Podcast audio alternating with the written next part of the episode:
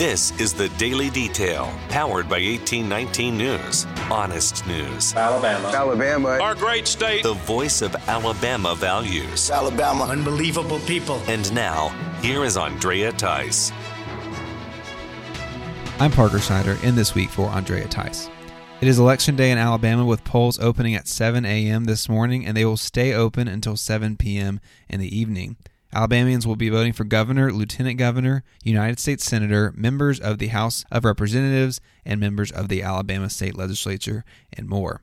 While Alabama's legislative districts are typically dominated by either the Republican or Democratic parties, there are a few competitive races. One such race is that between Republican Representative Charlotte Meadows and her Democratic challenger Phillip Ensler in House District 74. Meadows' seat was a subject of recent attention after the state legislature changed her seat to majority minority district in the redistricting process after the 2020 census.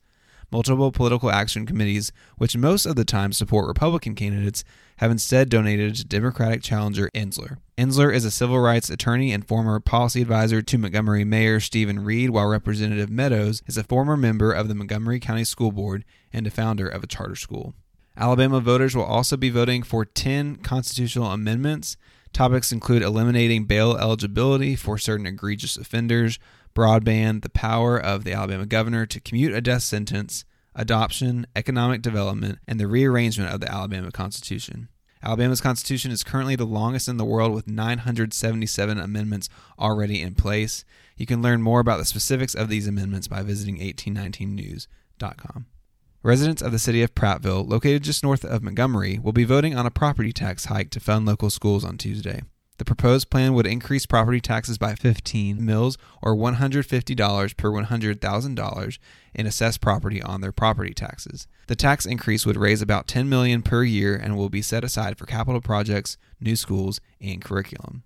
One interesting fact about this year's elections in Alabama is that even though there are many competitive races, the Alabama Democratic Party did not post on either Twitter or on Facebook between August 13th and Election Day. Prior to August 13th, the Alabama Democratic Party was active on social media. For more in depth stories affecting the state of Alabama, go to 1819news.com.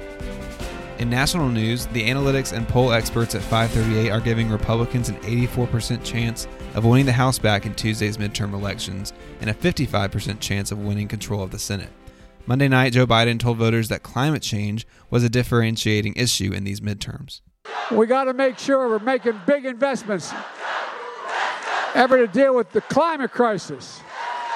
You know, the MAGA Republicans and that guy up on the balcony there threatening to jump, they don't, they don't understand we have a climate crisis. Midterm elections are typically difficult for the party of the president, especially in his first term. We'll know if 2022 follows that pattern soon enough. The 2020 midterms are the first federal election since Roe v. Wade was overturned by the Supreme Court in June. Michigan voters will consider Tuesday whether or not to enshrine the right to abortion in their constitution, while Kentucky voters will vote to approve or reject a measure that would prohibit abortion in the state. California and Vermont voters are also considering putting abortion protections in their state constitutions. Considering the makeup of these states, however, those results are not as much of a question as in Kentucky and Michigan.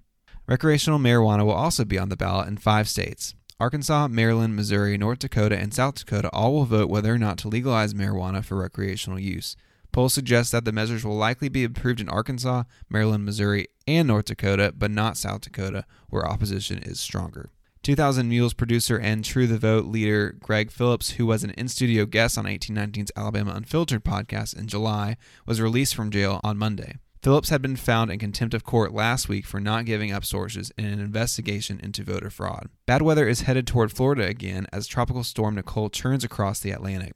AccuWeather meteorologists expect it to become a hurricane before it hits Florida's east coast. Governor Ron DeSantis announced a state of emergency due to the storm on Monday. Nicole is expected to make landfall late Wednesday night or early Thursday. You're listening to the Daily Detail from 1819 News. If you are enjoying the Daily Detail and want to make sure the reports come up easily on your podcasting app, then be sure to hit the subscribe or follow button on the main page of the Daily Detail on whatever app you are using Spotify, Apple Podcasts, Podbean, or other podcasting apps. Also, be sure to visit 1819news.com for more news and reliable up to date information on what is going on around our state. You can now join 1819 News by becoming a member, which will get you exclusive content and 1819 merchandise. Visit 1819news.com slash membership to learn more. I'm Parker Schneider. I will be back again tomorrow, and I look forward to updating you then.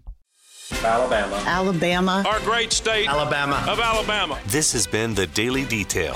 For more up to date news, go to 1819news.com, where you'll find honest news and Alabama values.